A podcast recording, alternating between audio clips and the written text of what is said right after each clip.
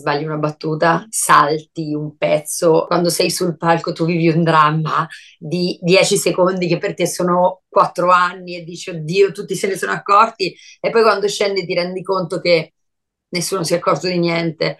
Ecco, questa cosa negli anni mi ha insegnato a, stare un pochino più tranquilla. E poi un po' di ansia ce l'hai sempre, però appunto hai quelle esperienze per cui sai che se sbagli una cosa tu sul palco la vivi in un modo, nessuno sotto se ne rende conto, per cui quell'esperienza lì ti fa dire ok, respira e vai avanti.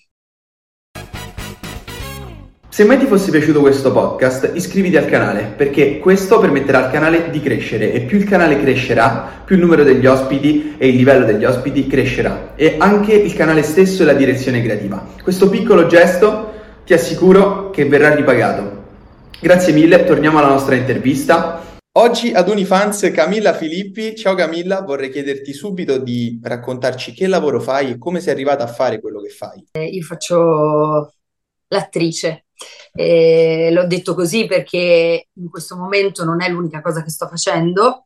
E, ehm, come ci sono arrivata? Ci sono arrivata perché frequentavo una scuola pubblica molto buona a Brescia, eh, parlo delle medie, e mm, facevo il pomeriggio, tre pomeriggi a settimana, uno facevo educazione all'immagine, uno facevo teatro e uno facevo informatica e questo uh, mi ha permesso di capire che da grande avrei voluto fare l'attrice e poi ce l'ho fatta.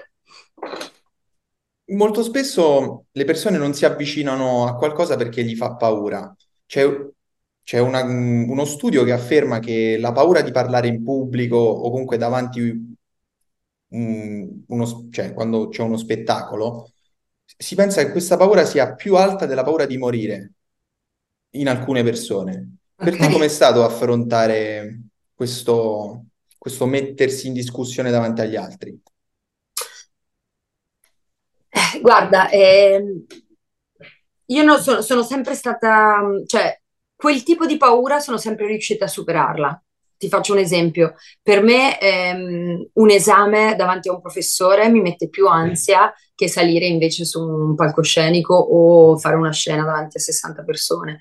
Ehm, perché evidentemente è qualcosa che fa parte di me. Quindi c'è una parte, secondo me, che è irrazionale, ehm, che è anche quella che ti serve, la parte irrazionale, per avere il coraggio di affrontare qualcosa che non è comune, diciamo.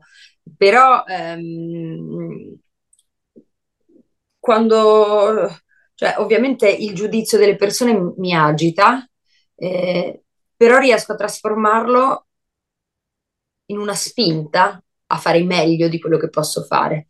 Cioè quella agitazione mi dà dei brividi per cui dico ok, devo fare di più, di più, di più, di più e, e, e ci provo, ecco, non sempre ci riesco. A volte eh, mi capita a teatro, sbagli una battuta, salti un pezzo e quando sei sul palco tu vivi un dramma di 10 secondi che per te sono 4 anni e dici oddio tutti se ne sono accorti e poi quando scendi ti rendi conto che nessuno si è accorto di niente.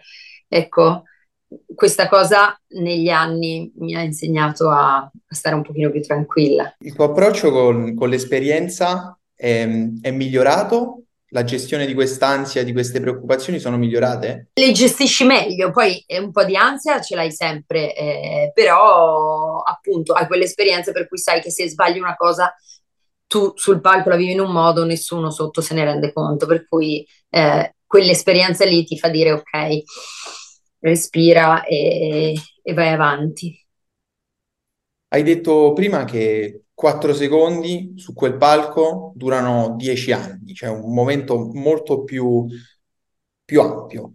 Il tempo è, è realmente relativo e se ti guardi indietro, è volato il tempo da quando eri piccola ad oggi?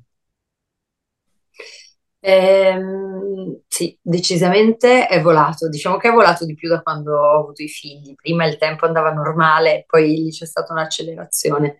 Ehm, però sono molto contenta che il tempo sia passato, anche se velocemente. Mm, mm, sono una donna che non ha paura di invecchiare, sono grata di invecchiare perché non tutte le persone hanno la fortuna di invecchiare, per cui va bene va bene invecchiare. Poi certo, avrei preferito avere due o tre rughe in meno, ci sono delle cose su cui ti devi confrontare, però sti cazzi. Mi, mi dicevi che, questo fuori dall'intervista, molto spesso devi, devi consultare nutrizionisti oppure allenatori, personal trainer per fare un film. In, in cosa consiste questa preparazione ed è, ed è, molto spesso data dal ruolo che devi interpretare? È sempre data dal ruolo che devo interpretare penso sia importantissimo per la vita di tutti i giorni, a prescindere dal lavoro che una persona faccia, sia allenarsi che seguire un regime alimentare, perché mm, questo previene una serie di malattie importanti. Però eh, per quanto riguarda i film, eh, ti faccio un esempio, eh, io ho fatto una serie che si chiama Il processo e in quella serie io dovevo essere comunque una una femme fatale e quindi ho, ho, chiamato la mia nutrizionista che è venuta anche ospite da voi, che è Sara Farnetti. Eh, abbiamo fatto un regime alimentare diciamo ad hoc. Eh, ho chiamato il mio personal trainer, eh, abbiamo fatto delle schede di allenamento e diciamo ho plasmato il mio corpo per quel personaggio. Poi quando ho finito di girare sono andata a sfondarmi, però devo ammetterlo, mi sono concessa un sacco di cose che per eh, tre mesi non mi sono concessa, però mh, mm, va bene. Poi molto spesso anche nei, nei ruoli, ad esempio immagino i, i, film della Marvel, Thor, per diventare Thor addirittura l'attore si è dovuto dopare, cioè si dico, arrivano addirittura al doping. Sì, io, no, io non lo farei perché appunto mh, recitare è una passione, ma è sempre un lavoro, quindi non, non mi farei mai del male fisicamente per un lavoro, perché poi quello è. Eh, però sì, mm, certo mi piacerebbe fare un personaggio della Marvel e essere obbligata ad allenarmi tutti i giorni e, e fare cose che magari eh, nella vita normale, pur io allenandomi sempre, però chiaramente faccio con meno pesi e a volte anche con uh, poca voglia mh, mm, e invece lì se ci fosse un lavoro del genere sarebbe super elettrizzante. Da, dal tuo punto di vista, attualmente chi è qualche attore giovane, attrice giovane che, che potenzialmente è davvero molto forte e quali sono i suoi, diciamo, pattern che ha, cioè i suoi punti positivi, i suoi lati positivi? Ma di attrici giovani ce ne sono tantissime, cioè, per citare qualcuno che chiaramente mi è vicino, eh, Benedetta Porcaroli, eh, Matilda De Angelis, eh, Romana Vergano, ehm, sono tutte insomma ragazze che, che hanno secondo me un grande pregio, hanno tanta personalità eh, che a volte fa paura in un'attrice perché si preferisce, diciamo, qualcuno con meno carattere perché si pensa che meno carattere significhi essere più plasmabili. Io in questo non credo, credo che invece il carattere, la personalità diano uh, qualcosa in più alla costruzione di un personaggio. Quanto è difficile interpretare realmente un'altra persona che è diversa da, da se stessa e hai mai trovato difficoltà in interpretare un ruolo? Diciamo che eh, ci sono ruoli che mi sono usciti meglio e altri peggio, come, come può accadere a chiunque in, in qualunque lavoro. Mm, difficoltà eh, no, l'impegno è sempre stato lo stesso, eh, poi il risultato può essere diverso. Eh, quello che faccio tendenzialmente io è cercare di capire molto della vita di quel personaggio. Ti faccio un esempio mh, mm, un po' superficiale, però mm, io sono Camilla Filippi, qualsiasi cosa tu farai in questo momento, io so come reagirò perché ho anni di esperienza, mi conosco, so chi sono e so quali sono le mie idee. Quindi il mio atteggiamento rispetto a un personaggio solitamente è questo, cercare di conoscere quel personaggio il più possibile, inventarmi eh, quando non me lo danno un background, eh, che ne so, inventare degli amici, eh, la famiglia, il lavoro, le passioni ehm, e tutto questo no, determina chi siamo e quindi determina chi è quel personaggio e questo è quello che io tendenzialmente faccio. Dopodiché io mi credo molto in un metodo che si chiama metodo Linklater che ha a che fare con la voce eh, e con l'utilizzo della, l'utilizzo della voce eh, e del, quindi della respirazione. Eh, io ad esempio quando preparo i personaggi spesso li preparo con un coach che si chiama Alessandro Fabrizi che fa questo metodo perché con lui ehm, eh, c'è un approccio a 360 gradi. Sai, ognuno di noi ha un respiro e quel respiro determina anche tutti i movimenti del corpo. Eh, parlando di sport, ad esempio, se tu fai una corsa, no, chiaramente il tuo fiato cambia. Se tu ri- dovessi parlare dopo uno scatto di 100 metri, la tua voce no, non, non sarebbe una voce profonda, sarebbe una voce che, che, arriva da qua in alto, dalla gola, perché ti manca il fiato per arrivare. Quindi, mh, mm, quindi credo molto in, in, questo metodo che ti permette di, attraverso il respiro, trovare un ritmo. Mm, sempre nel, nel, processo che è, è, stato, diciamo, un ruolo molto diverso da me. Um, noi abbiamo lavorato sul cambiare il mio respiro, perché io sono una che parla molto e gesticola molto, quindi consumo un sacco di energia, sono quasi sempre in apnea quando parlo, fatico. E invece il mio personaggio era molto calmo, no? Molto al limite del rallentato. E quindi facevo tutto il lavoro sulla respirazione per abbassare il mio stato vitale e, e, e insomma, eh, queste sono cose molto interessanti, questo è il mio approccio. Quanto è importante trovarsi in sintonia con il regista del film? Per me è fondamentale. Io non credo al, a quei metodi in cui eh, il regista è un po' aggressivo. Mm, io amo l'armonia, la pace, io credo che all'interno uh, ma questo nell'ambito familiare, delle amicizie, di qualsiasi lavoro, credo che l'armonia produca più energia di quanto invece eh, possa produrne, produrre, produrne eh, l'ansia, il nervoso, che magari dà un picco di energia e poi sei subito esaurito. Invece la tranquillità ti porta. Infatti, scusami, una parentesi, eh, tornando a una domanda di prima rispetto al al, all'affrontare l'ansia, respirare aiuta ad affrontare l'ansia. Quando sei piccolo e cadi, no? Eh, o, o, ti viene da piangere no? o i bambini insomma non riescono a tranquillizzarsi, c'è, i genitori o quello che ti viene insegnato è di, di dire calmo, respira e lo fai col bambino. Ecco, noi dovremmo ricordarci ogni tanto di,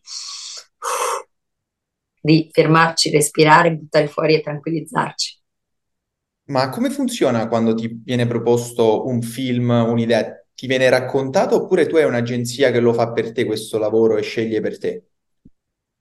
No, eh, sì, ho un'agenzia, però nessuno sceglie per me. Nel senso, mh, mm, si parla di un progetto, mi viene detto dal mio agente, io non lo farei, tu lo vuoi fare, fallo. Oppure lui mi dice, io lo farei e io dico invece io non lo vorrei fare però eh, diciamo passa sempre da un confronto mh, mm, e l'ultima parola è la mia. Perché insomma... C'è un rapporto con il regista prima del film, prima di dire sì, io farò questo film? Eh, sì, a parte che eh, nove volte su dieci comunque bisogna fare il provino, no? Eh, soprattutto le donne, i maschi meno maschi, diciamo, nella fascia dei famosi, gli, gli viene offerto il film. Ci sono anche delle attrici alle quali v- vengono offerti film, però secondo me la maggior parte di noi fa i provini. E, ehm, c'è un rapporto, c'è sì, perché eh, appunto dopo che fai il provino ci sono le letture, si parla del personaggio, mh, eh, si condivide eh, una visione, no? Tu, regista, mi spieghi la tua visione, io ti dico invece quella che mi sono fatta io, magari coincide al 100%, magari a volte ci sono delle piccole differenze e poi quando hai dei registi eh, intelligenti che amano gli attori, prendono diciamo eh, le suggestioni degli attori, le fanno proprie e le utilizzano per il film. Cosa succede tra, tra maschi e donne attualmente nel mondo del cinema? Cioè, ci sono dei vantaggi se, se si nasce maschi e se si, si, nasce donne, oppure è una cosa che, che sta cambiando?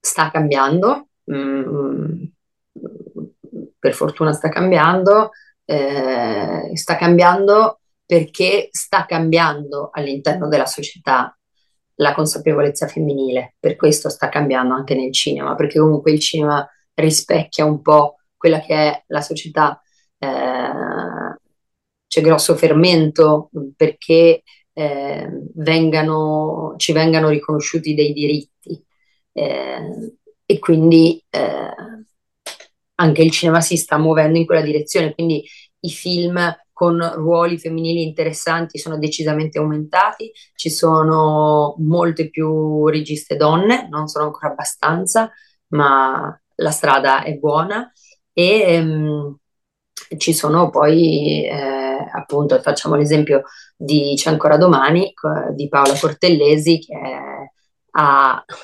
sfondato, questa è la parola giusta, il box office, e, ed è un film di una regista donna che racconta eh, la storia di tutte le donne. Quindi, ecco, il, can- il cambiamento è in corso.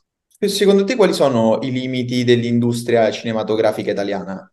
Non, non so se è solo quella italiana, eh, però diciamo che eh, spesso accade che mm, quando mh, mm, un film fa successo, poi ci sia la tendenza a seguire quel filone e quindi a proporre film molto simili l'uno con l'altro. Um, Ecco, secondo me questo è l'unico limite che abbiamo, perché per tutto il resto mh, abbiamo grandi scrittori, grandi registi, grandi interpreti, quindi non siamo, secondo me, meno di nessuno. Sicuramente il, il mondo del cinema sta cambiando tantissimo in, in pochissimo tempo. Cioè, immagino che 15 anni fa non c'erano i Photoshop di ora, non c'erano le strumentazioni di ora, non c'era anche il marketing di ora. Cosa secondo te è realmente migliorato e cosa è un anche un po' esagerato? Guarda, eh, io ti dico cosa è peggiorato, perché io faccio questo lavoro da... ho fatto il primo film a 17 anni, ho 44 anni, quindi insomma è un pochino. Eh, prima c'era il tempo per fare le cose, cioè una serie in, che ho fatto da bambina ehm, si chiamava Compagni di scuola e, ehm, poi c'erano Scamarcio, Laura Chiatti, Cristiana Caputondi, eh, Brando De Sica, insomma, eh, c'erano un sacco di ragazzi e ragazze della mia generazione. Noi lì cosa abbiamo fatto? Era una serie, ci hanno mandato mh, mm, le Bibbie, eh, la Bibbia della serie che è praticamente tutto riassunto di quello che succede, ci, man- ci avevano mandato eh, il focus su ogni personaggio. Eh, poi dopo ci siamo incontrati, abbiamo fatto le letture dei copioni, avevamo tutti i copioni e poi siamo partiti. Al giorno d'oggi non funziona più così, cioè a volte tu inizi a fare un personaggio, in, nelle serie soprattutto, e non hai i copioni. E tu dici, ma come lo costruisco io il personaggio? Nel senso, cioè, eh, ho i primi tre copioni, ne mancano tre, come costruisco l'arco di questo personaggio se mi mancano? Eh, però questa è l'industrializzazione che vale, no? Come, cioè prima c'era, c'era l'artigianato che costruiva una cosa e poi boom, boom, boom, boom, boom. Ecco, questo è assolutamente una cosa terribile e oggi, ad esempio, cioè prima c'era una differenza tra le serie e i film che mi fa molto ridere, eh, perché che era di fatto il fatto che nelle serie tu facevi una media alta di minuti al giorno di girato, mentre nei film facevi una media bassissima che poteva essere un minuto, un minuto e mezzo.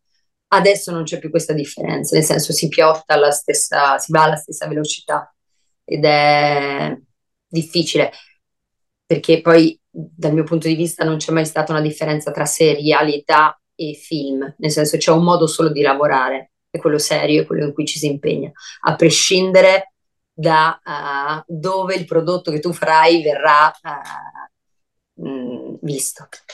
Sentivo quest'estate, ho fatto una conversazione con un produttore cinematografico per mia fortuna e lui mi diceva che il mercato ora sta andando molto di più sulle serie piuttosto che sui singoli film. Cosa è realmente vero di, di questo e, e, perché?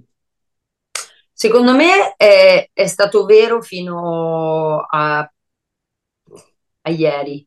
Eh, ho come la sensazione che la, bol- la, bolla delle serie si sia un po' uh, spenta, mm, nel senso non che finisca, eh, ma eh, fino a sei mesi fa si facevano un sacco, un sacco, un sacco di serie, adesso invece molte seconde stagioni sono state sospese, c'è stato un, rallent- un rallentamento, forse anche eh, biologico rispetto a un eccesso di qualcosa. Eh, e quindi io credo che ritorneranno un po' i film. Le serie che io adoro perché ti permettono di far vivere un personaggio per tantissimo tempo. Ehm, sono, cioè, secondo me, sono state il centro uh, per questi ultimi anni, cioè, m- molto forti perché comunque eh, le piattaforme vanno riempite, vivono di quello, no? E tu hai bisogno sulla piattaforma pagando un abbonamento, di avere costantemente un riciclo di cose da vedere. E quindi per me per questo c'è stato un boom della serialità. Adesso Certo, molto, molto più, molti più contenuti. Con una serie riesci a fare tanti contenuti dello eh stesso sì. argomento. Quindi sì, anche a livello economico ha senso. E, per quanto riguarda il punto massimo, abbiamo parlato però lo vorrei, vorrei fare un parallelismo, perché tu hai detto che comunque è normale che ora le serie abbassino la loro, la loro produzione perché sono arrivate a un punto in cui c'era veramente tantissima produzione. Paragonando questo esempio alla carriera personale, c'è stato il tuo punto massimo già? Già l'hai vissuto? Credi di averlo già vissuto? Oppure devi ancora raggiungerlo? c'è sempre da raggiungere qualcosa, quindi no, il mio punto massimo non l'ho raggiunto. Ehm, ehm, non so in realtà che cosa mi offrirà il futuro, nel senso, um, io sono una persona molto curiosa, eh, sono, fin da piccola volevo fare l'attrice e ho percorso una strada, però penso anche che sia sbagliato non guardarsi intorno. E infatti negli ultimi anni ho iniziato a guardarmi intorno, cioè mi piace tantissimo recitare, voglio recitare. Ieri sera ho fatto mm, eh, a Largo Venio a Roma un, uh, un, monologo scritto benissimo da una ragazza che si chiama Giulia Anchisi ehm, all'interno di una serata in favore di Open Arms e, mm, ed ero, sono stata alla fine molto felice eh, di aver recitato quel pezzo, cioè mi sono sentita grata e ho sentito dei brividi che non sentivo da un po'. Eh, però, mh, appunto, non sono obbligata a fare questo e basta per il resto della mia vita. Infatti, ho fatto eh, qualche anno fa, mh, facevo. Uh, ho fatto un progetto che si chiama Psychedelic Breakfast uh, su un account uh, che ho, che è sempre Camilla Filippi, ma con la K, e, ehm, ed è stato il mio primo approccio a Instagram.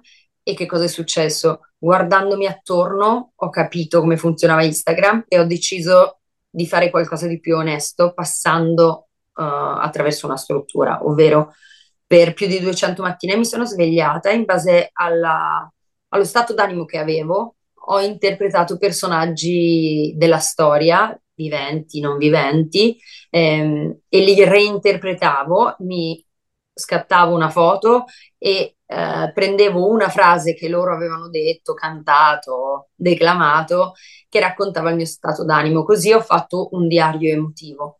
Eh, questa cosa mi ha portato non solo a fare una mostra a Palazzo Collicola, che è il palazzo di arte contemporanea di Spoleto durante il Festival dei Due Mondi, ho esposto al MOCAF, che è un è museo di fotografia a Brescia, ma ho anche fatto la campagna mondiale di Gucci Gram ehm, insieme a altri 30 artisti internazionali.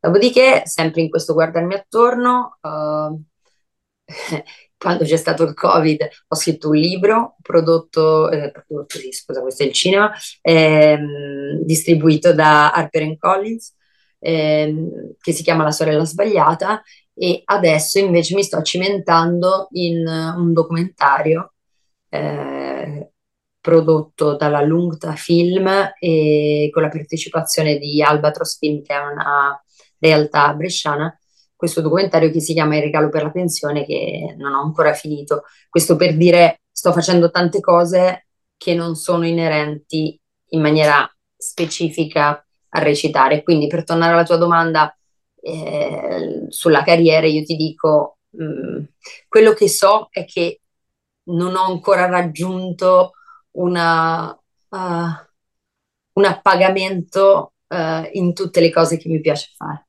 Per quanto riguarda mm, lo stipendio che si riceve, tu puoi dire che vivi di cinema o sei riuscita a vivere grazie al cinema, sostentarti grazie al cinema? Sì, assolutamente sì. E...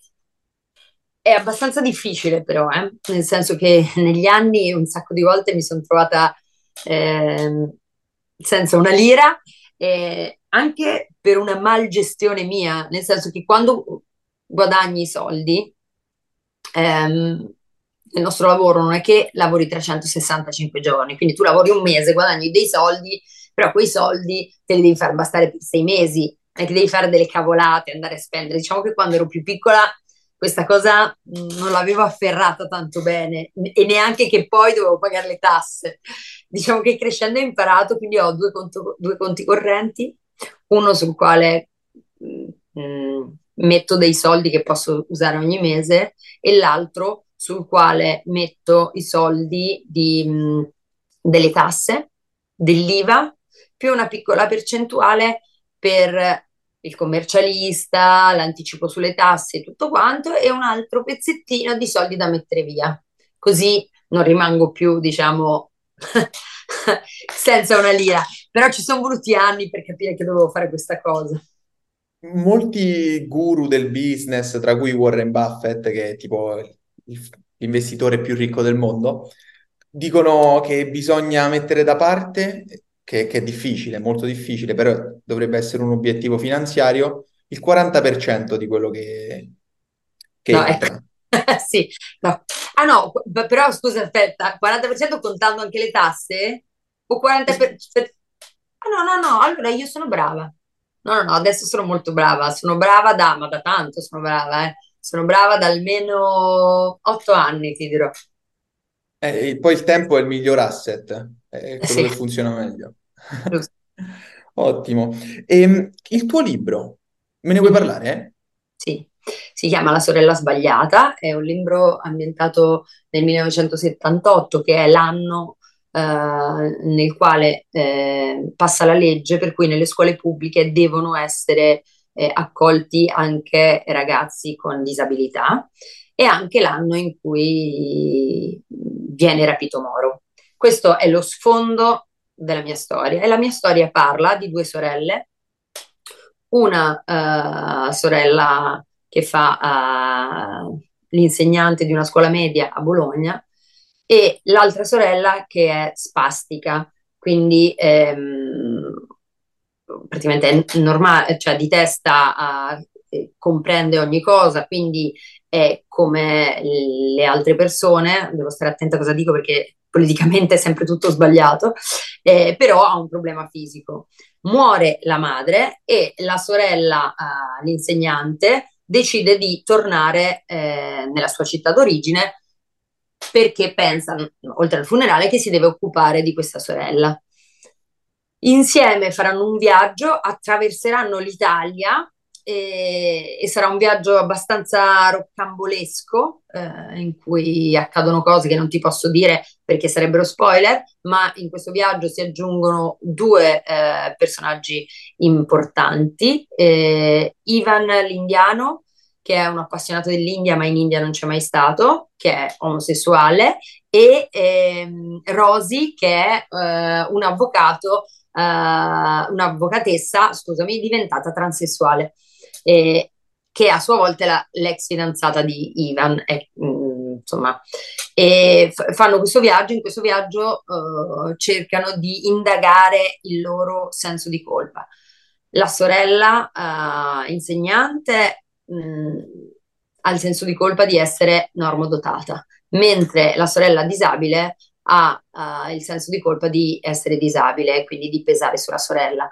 E in questo viaggio uh, le due capiranno uh, il punto di vista dell'altra, ma questo non sistemerà le cose.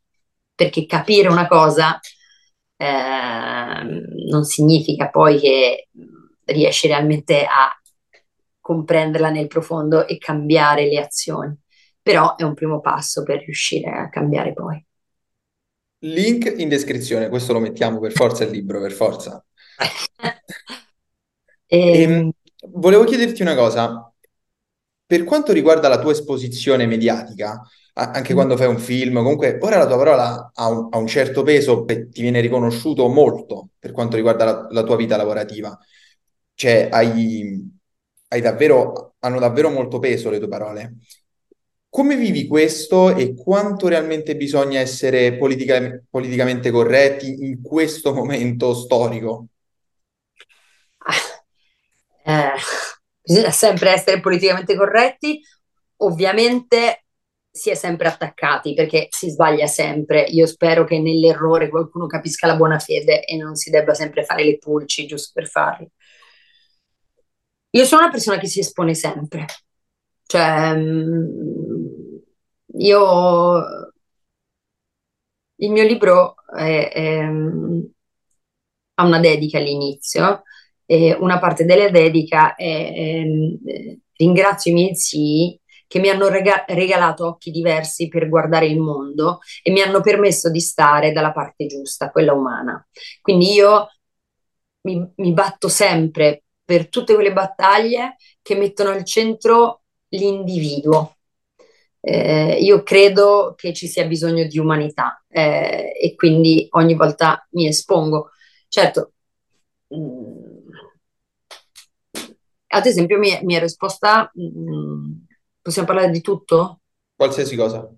Mi ero esposta sul diritto all'aborto, nel senso, io lo dico sempre, io mh, mm, se potessi scegliere per me, io come Camilla Filippi non abortirei. Però io penso che devo avere il diritto di scegliere di non farlo. Cioè, ognuno di noi deve avere questo diritto. Quando mi sono esposta su questa cosa, perché penso che sia giusto che uno possa scegliere di fare o non fare una cosa, perché è una scelta privata, no? a prescindere dalla mia idea. Appunto, la mia idea è io non ne usufruisco, quindi dovrei teoricamente dire che sono contro, ma non sono contro, io sono totalmente a favore. Quando mi sono esposta così, ovviamente mi hanno scritto devi morire, vai, e, e altre, un'altra serie di, di, cose non piacevoli, però non me ne frega niente, io so che sono nel giusto. Poi ovviamente tu avrai de- le tue ragioni per, per essere a favore dell'aborto, che, che spero mi dirai perché, perché vorrei saperle, perché a me interessa moltissimo.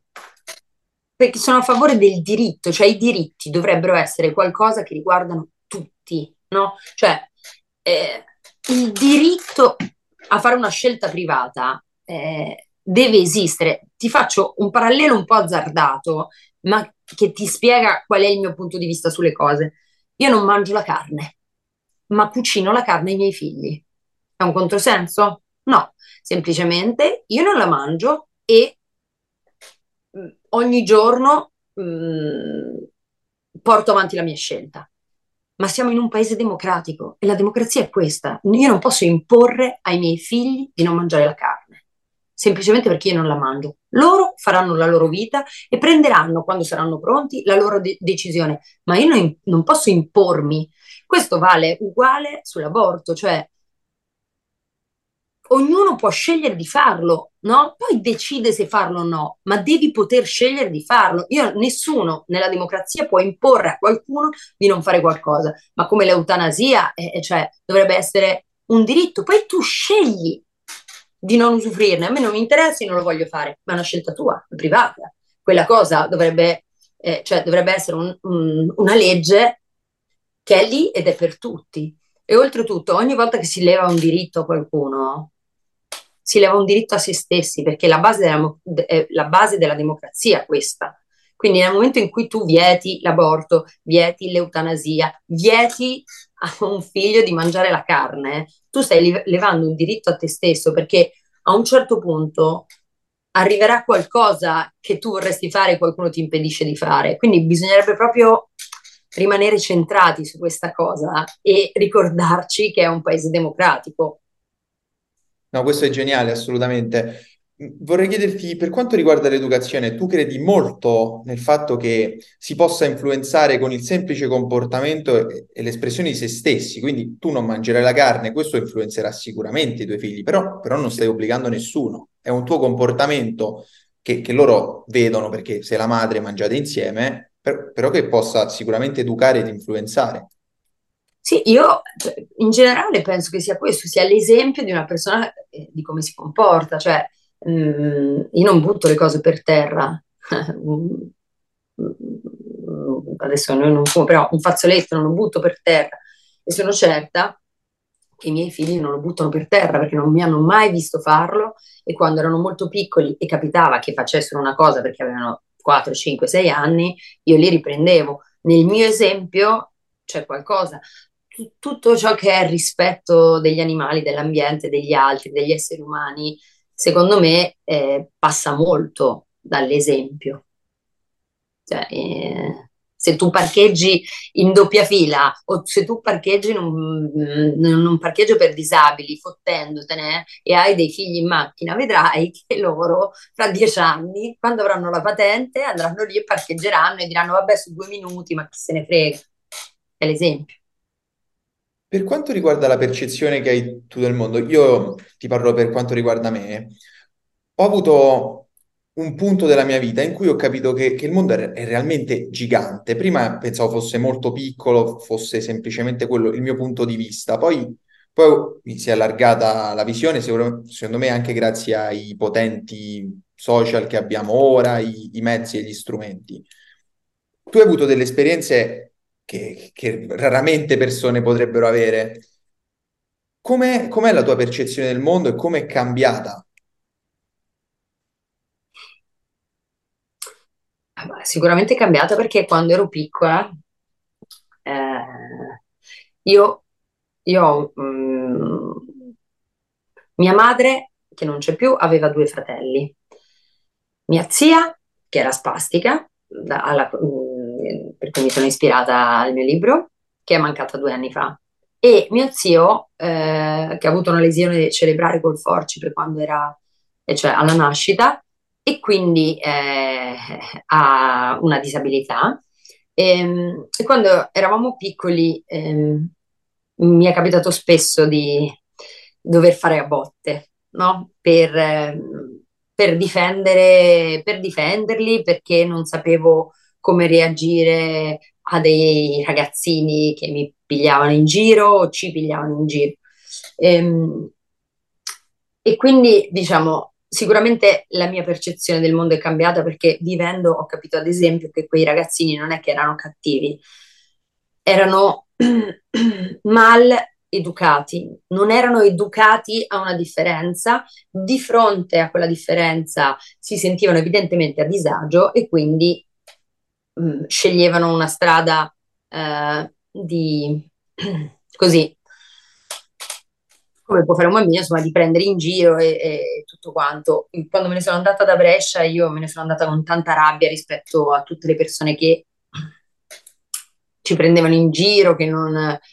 Ecco, la mia visione del mondo, ad esempio, sull'umanità è cambiata ris- rispetto a quando ero piccola, perché quando ero piccola appunto pensavo che le persone fossero cattive Ora penso, poi ci sono anche persone cattive, che le persone sono semplicemente ignoranti, cioè proprio ignorano, ignorino determinate cose e quindi siano impreparate. E eh, ecco, questo è quello che penso del mondo sull'umanità. Poi ci sono le persone cattive e, e quelle comunque non si possono cambiare. Però mh, mm, a me piace la vita, piace il mondo, piacciono le esperienze diverse, piacciono gli incontri, mi piace relazionarmi a qualcuno che ha 20 anni, 25 anni, penso, meno di me, eh, 21, perché è un... Um, perché cambio la mia posizione, quindi guardo il mondo dai tuoi occhi, come me lo dici tu, dici, eh, e questo cambia eh, me stessa e quindi mi arricchisco, siccome c'è uno scopo solo nella vita, secondo me, a prescindere dai lavori e tutto quanto, ma è quello di... Ehm, di conoscersi sempre di più, no? Perché se tu ti conosci hai meno paure, se tu ti conosci sai cosa devi fare, se tu ti conosci eh, prendi delle scelte, ti schieri, fai. Quindi eh, quello che penso del mondo è che nel relazionarsi con gli altri esce sempre qualcosa di positivo. Forse non ho risposto esattamente alla tua domanda e ho fatto tipo un trip, però vabbè. Invece molto interessante, punto mio di vista sempre. Vorrei chiederti una cosa, quando impari qualcosa, qualcosa di nuovo, perché comunque sei, sei in un mondo piena, piena di input, piena, piena di feedback positivissimi, ti relazioni con, con persone che veramente sono, sono, importanti, hanno studiato, hanno una cultura immensa, eccetera. Poi sei eccitata di esprimerle e raccontarle agli altri, oppure, oppure le tieni per te?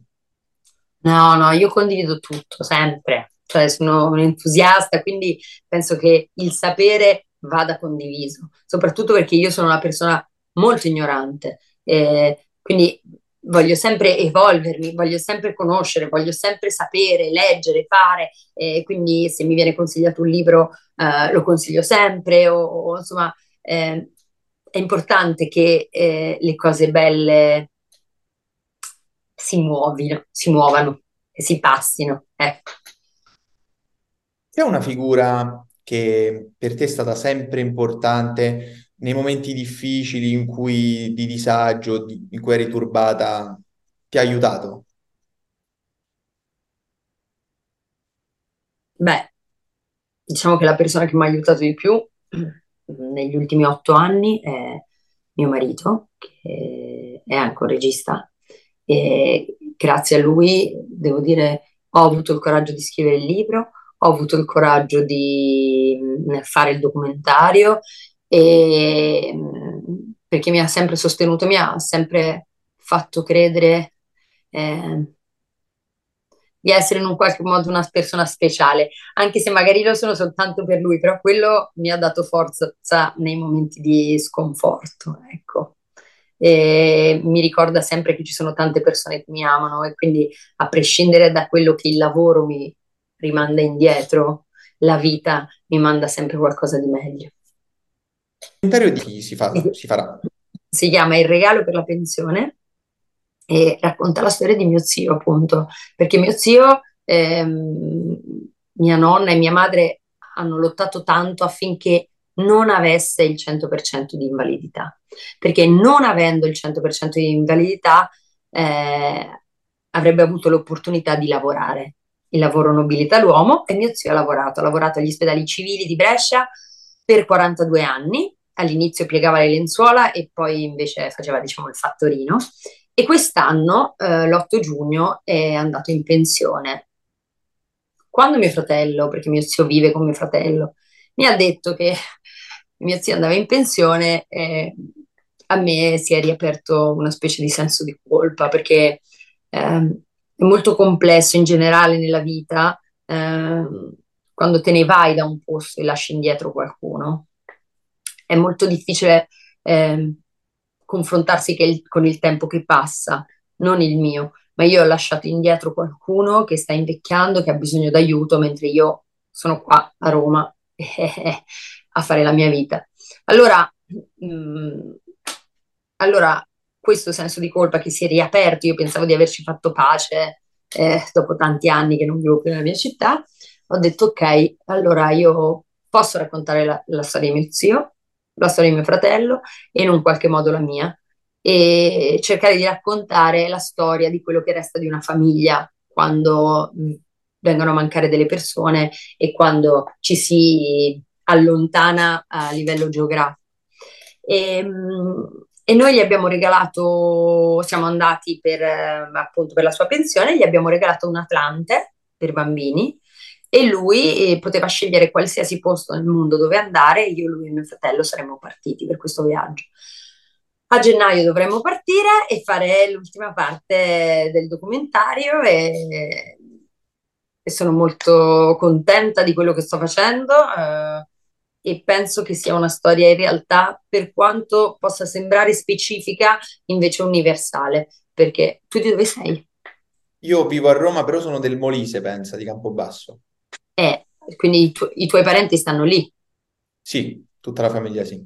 Eh, se tu rimarrai a vivere per sempre a Roma o andrai a Parigi, in Norvegia o dove cavolo ti va di andare, ma non tornerai in Molise, fra 30 anni ti dovrai relazionare a una serie di problematiche, saranno i tuoi genitori che saranno invecchiati, magari avrai lasciato lì una sorella, un fratello che se ne devono occupare mentre tu intanto fai le tue cose da un'altra parte e quello sarà un momento complesso che poi si supera e, si cioè, e ci si relaziona, eh, per amor del cielo. Però ecco, io penso che ehm, che l'universalità di questo racconto stia eh, all'interno di questo concetto. Però non è, eh, non è, una roba triste, no, no, è, è, ironica, si ride, si scherza, perché quello che mi hanno insegnato, avendo una situazione familiare diciamo complessa, è che uno può anche piangere un paio di ore, no? Però dopo un po', anche se piangi, le cose non cambiano, quindi non ti conviene piangere, a un certo punto smettere e prenderla un po' a ridere, perché sennò non sopravvivi.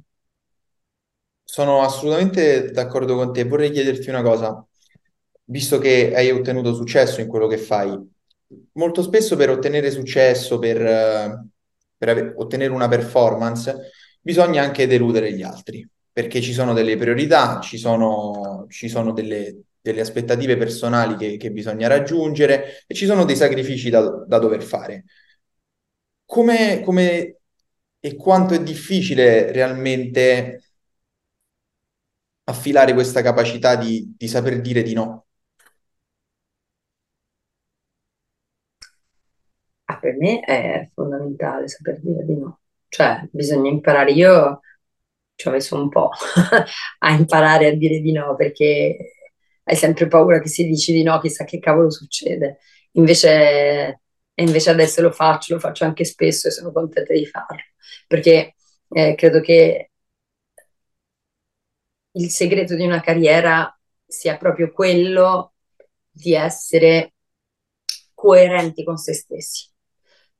Quindi non affannarsi a eh, seguire una strada o a fare un progetto o a prenderlo perché se no, oddio, oh, di qua, no, bisogna sempre respirare che si torna e cercare di capire che cosa è giusto per te e poi, e poi vai. Per, per quanto riguarda quello che, che uno pensa di, di, poter fare in un giorno e quello che pensa di poter fare in cinque anni, molto spesso l'uomo tende a sovrastimare quello che riesce a fare in 24 ore e sottovalutare quello che riesce a fare in cinque anni, quindi il processo di crescita di, di quei cinque anni.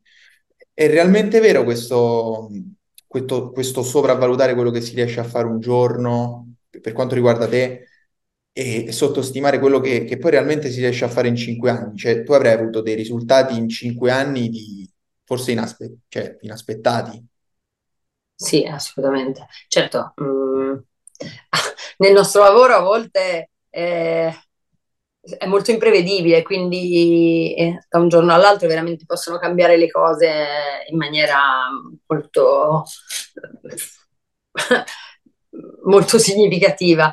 Ehm, sì, io credo che Cioè l'oggi è importante, cioè è importante quello che fai oggi, però lo devi sempre contestualizzare all'interno di una progettualità, cioè se fai se qualsiasi attività tu apri, devi fare un um, mi viene la parola, un piano di business, no?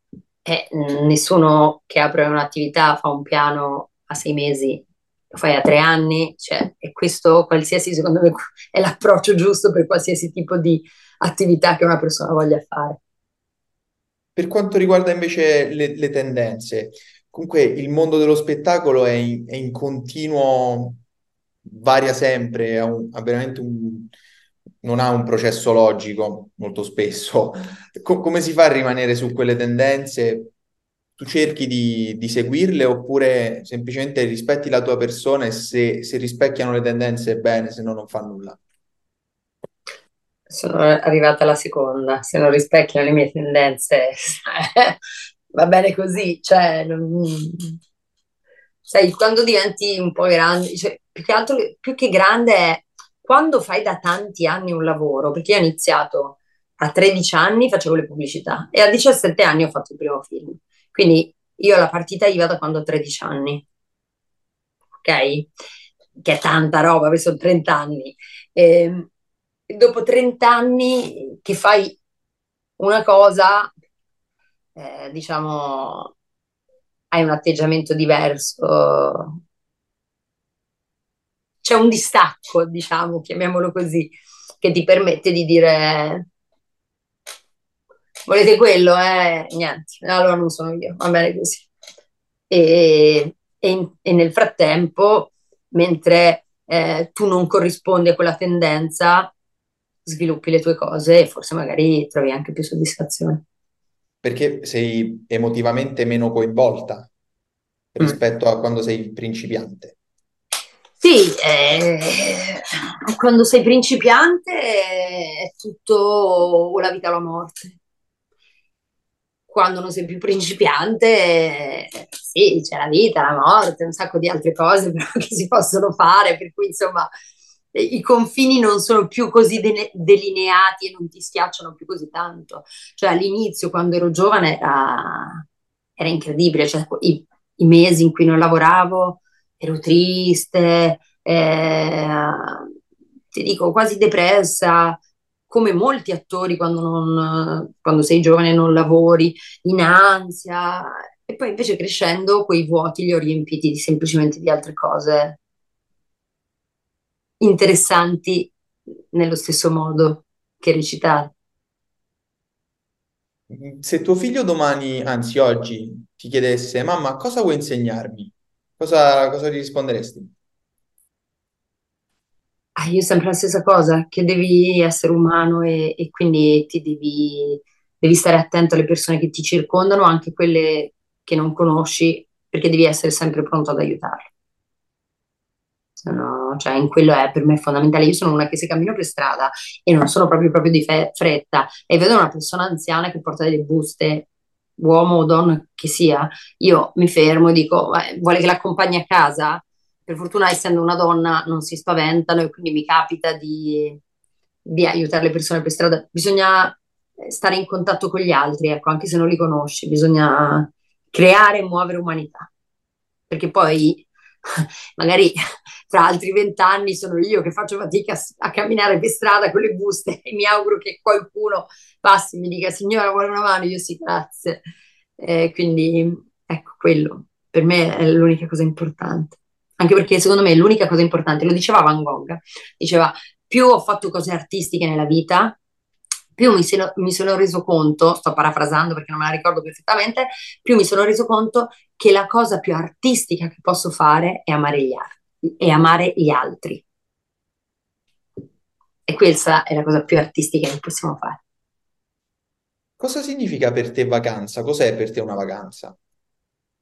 La vacanza è assolutamente andare in un posto che non conosco e conoscere mondi nuovi Che ne so, eh, ci vorrei ritornare, però eh, il Giappone è la mia vacanza, ad esempio. Ci sono andata una volta, ci vorrei tornare altre 20 volte perché chiaramente non basta una volta per vederlo tutto e, ehm, e avere a che fare con appunto con culture diverse, quella è la mia vacanza. Se in Giappone non ti danno i soldi con due mani. Se tu domani provi ad andare al bar e pagare dando i soldi con due mani, cioè facendo questo gesto, e lo metterai in relazione a come paghiamo noi, quant'è? Ecco, che o le butti o le dai con una mano, ti rendi conto di quanto questo gesto è più educato, è più dolce, è meno aggressivo. Ecco, questa è una delle cose che ho imparato in Giappone e quindi è un esempio per dirti che cosa, cioè la mia vacanza è quello, andare a imparare cose nuove da altre persone, che è sempre legato al punto di vista diverso. Io quando vado all'estero ho sempre la percezione che sia tutto finto, cioè ci siano questi palazzi finti fatti per far abitare e far giocare le persone in questa, in questa sorta di, di città tutta artificiale, mentre quando sto a Roma o in Italia mi sembra tutto più vero. Non lo so perché. È vero che secondo me siamo un po' influenzati dal cinema, eh, per cui determinati luoghi, siccome li abbiamo visti tantissimo nei film, li percepiamo come finti inevitabilmente. Cioè, New York è una di quelle città che dici, è uno scherzo, la prima volta che ci sono andata mi ha fatto orrore, orrore era enorme, mi sentivo schiacciata, era una cosa folle. I, nei ristoranti i tavoli sono massimo da quattro, diciamo, che vita fate voi? Poi dopo, con gli anni, riandando, poi mi è piaciuto di più, però posso immaginare questa sensazione di fintume che provo. Quanto ti ha influenzato realmente il cinema, anche i, i rapporti umani, sociali?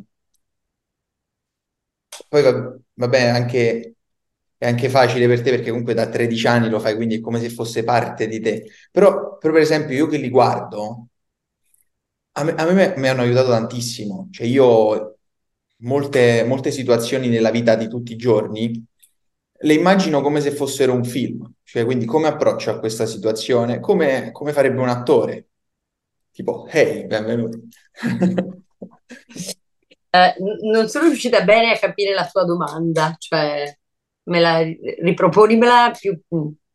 Sì, se fondamentalmente le skill d'attore, le capacità d'attore aiutano nella vita di tutti i giorni e come influenzano realmente la tua vita. Aiutano, aiutano tantissimo, nel senso, cioè, a volte riesci a non prendere le multe. Quindi hanno un sacco di, c'è un sacco di, di, di, di cioè, ti danno tanto, devo dire, queste skill. No, scherzo, mm, a parte queste cavolate o, o, qualche scherzo al telefono, il telefono ben riuscito perché eh, non lo so, no, non penso in realtà che cambi più di tanto. Io, io me lo dimentico spesso che sono un'attrice, cioè, lo ricordo quando lavoro, poi però ti faccio un esempio per, mm. con- per contestualizzare un attimo mm. la, la cosa. Tu hai queste capacità e ti trovi in una sorta di gioco con, con tante persone a squadre. Hai, hai delle capacità che, che un leader dovrebbe avere, quindi capacità di comunicazione, capacità di, di esprimere quello che vuoi dire, body language adeguato, emozioni, cadenza di come dici le cose cioè, sei molto più ascoltata e, e, le tue parole hanno molto più peso su due, tre, quattro, cinque persone. Cioè, è, è, vera questa cosa? Ah beh, eh, sì, sì, io non ci penso perché per me è um, qualcosa, cioè perché è innato, però è ovvio, sì, nel senso io se parlo so come farmi ascoltare, eh, so esattamente quando devo fare una pausa perché devo uh, avere più attenzione prima di dire una cosa riesco a capire abbastanza velocemente chi ho davanti, però penso che sia sì perché faccio l'attrice, ma eh, io sono anche un'attrice non ego riferita. Io sono egocentrica, come sono molte, molti esseri umani, però non sono ego riferita, cosa che sono molti attori, cioè io non penso che il mondo giri attorno a me.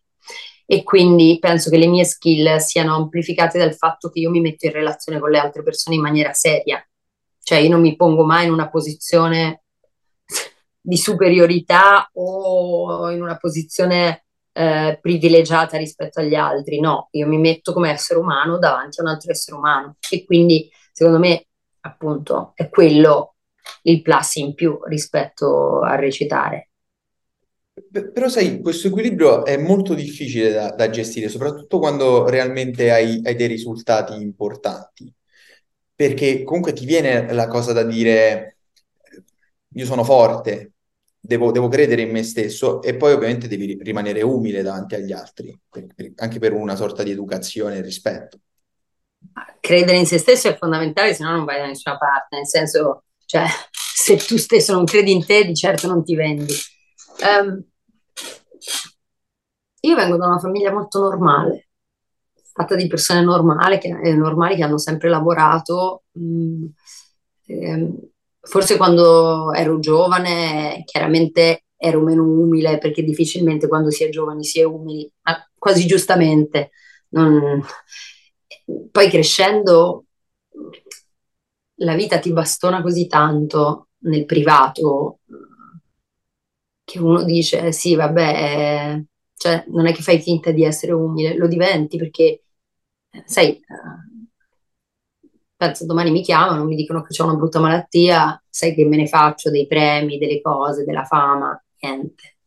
Eh, io l'ho capito quando mi chiamarono perché quando insomma ho saputo che, eh, che mia, per mia madre non c'era più nulla da fare, ecco lì mi è cambiata molto la percezione di della mia vita, perché ehm, tutto quello che non ti fa essere umile è veramente passato all'ottavo posto della mia vita, cioè ci sono state mille cose che l'hanno superata, perché mi sono resa conto di quanto, eh, quanto è precaria appunto mh, mm, la vita. E quindi mh, mm, a me non, per me non è difficile essere umile, nel senso io mi sento veramente come eh, come sei tu, cioè non mi sento in una posizione diversa dalla tua, a prescindere da quanto io posso aver fatto nella vita. Cioè io veramente credo in maniera profonda che noi siamo due esseri umani, punto, sti cazzi.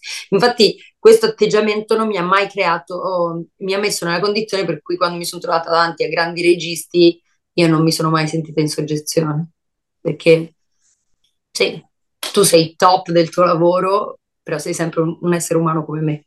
Cioè in quella non c'è nessun tipo di differenza, quindi mh, questo mi permetteva di relazionarmi in maniera proprio serena.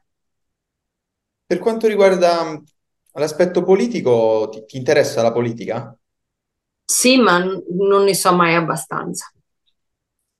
Ehm, riguardo il caso ultimissimo tra Meloni e l'influencer Chiara Ferragni, che cosa ne pensi?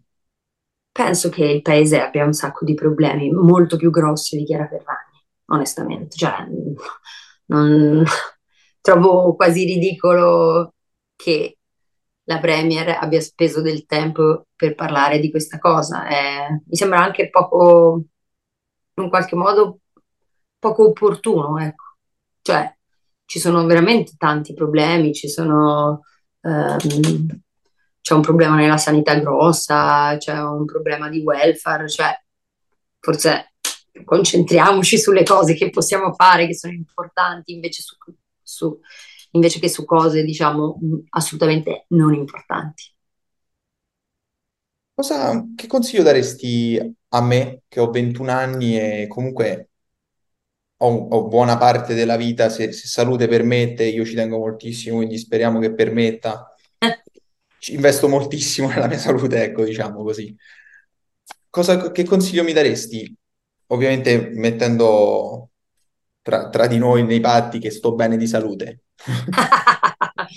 allora, se dovessi consigliarti per fare l'attore, ti consiglierei innanzitutto di vivere tantissimo, di cercare di viaggiare, di cercare di conoscere persone, di cercare di eh, relazionarti agli altri, perché questo ti crea un bagaglio che poi ti potrà essere utile al momento giusto, ehm, perché magari interpreterai un personaggio e, e dirai, ah, questo personaggio mi ricorda Franchino che ho conosciuto in quella pizzeria quella sera e avrai qualcosa di concreto da mettere nel tuo personaggio.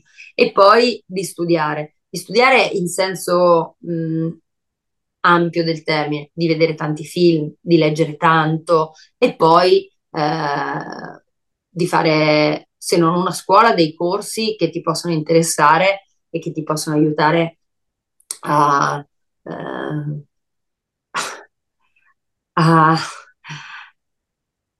a esprimere al meglio uh, le tue qualità. Questo ti consiglierei. Oltre a, a educare i tuoi figli con, dicendogli di, di vedere molti film, di incuriosirsi, eccetera, pensi che ci sia anche un, un, potere per quanto riguarda l'ambiente in cui tu li metti? Perché attualmente tu hai il potere decisionale di, di poter mettere i tuoi figli nel, nel, luogo in cui ritieni sia necessario e giusto per loro.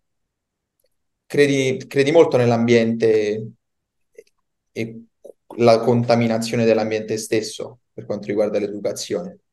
È fondamentale, cioè nel senso mm, io posso fare fino a un certo punto, poi il fuori sarà sempre più forte di me perché io sono una e il fuori sono centinaia di persone che si incontrano.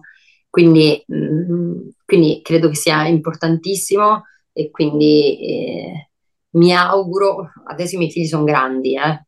Mm, io ho un figlio che l'anno prossimo andrà all'università e uno che andrà al liceo e quindi mh, mm, su quello grande mh, mm, non ho più potere decisionale, ma sono felice dell'essere umano che è.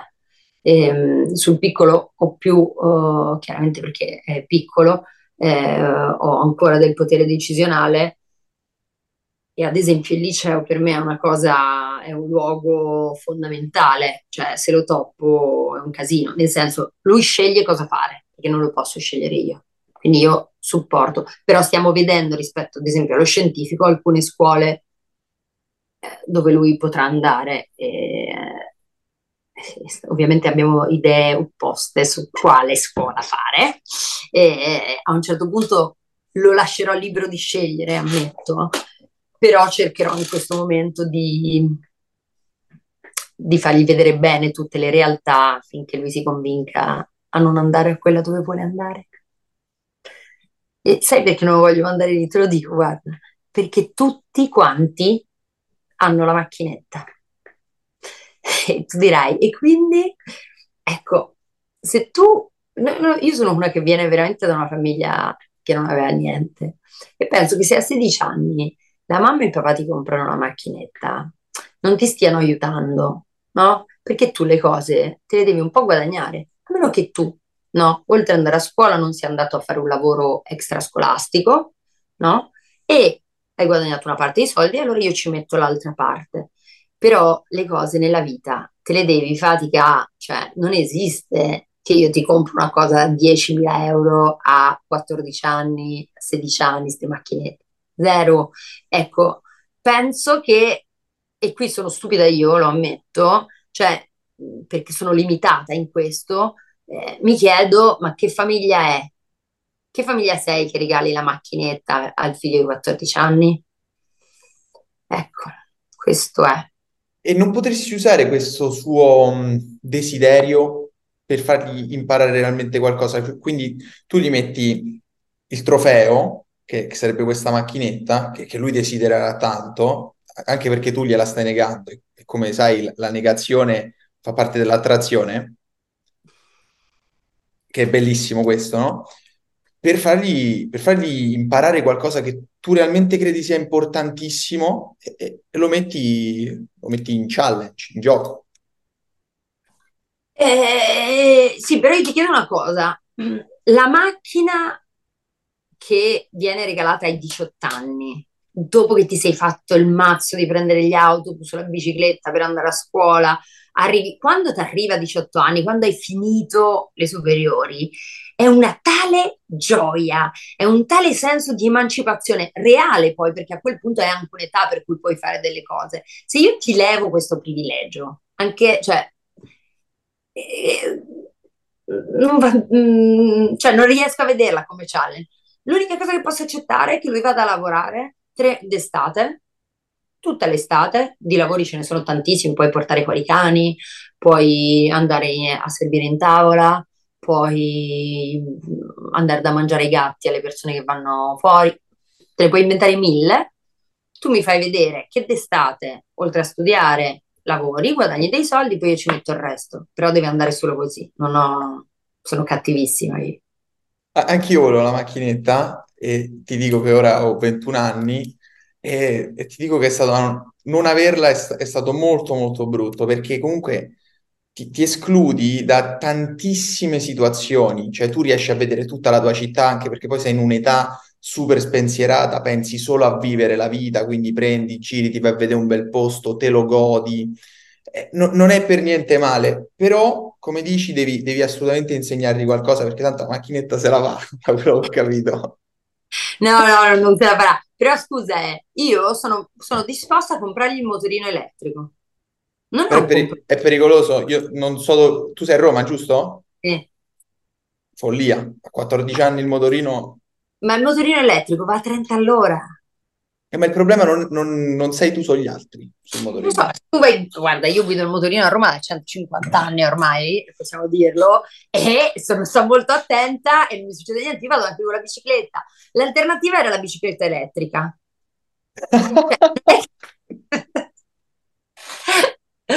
Quindi non è che non do alternative, le alternative ci sono, se tu non le cogli non è un problema mio, sono abbastanza... No, comunque non avrà la macchinetta. E secondo me se tu poi vai in una scuola e tutti i tuoi amici ce l'hanno e tu non ce l'hai, è troppo frustrante, allora è meglio andare in una scuola dove non ce le hanno. Io fossi lui, accetterei, accetterei la bicicletta, la venderei e farei dei soldi per comprarmi la macchinetta. Che farebbe molti più soldi così che, che portare a spasso i cani. Lo so, ma bisogna faticare, bisogna. Esatto. Camilla, io veramente vorrei ringraziarti per questa chiacchierata che ora è diventata anche super simpatica. È stato, è stato un momento bellissimo, ho imparato tantissimo, vorrei veramente complimentarmi con, con, con la persona che sei, con l'educazione, la gentilezza, il rispetto, la cultura che, che mi hai trasmesso. Grazie davvero. Grazie a te. Questa era Camilla Filippi per Unifans.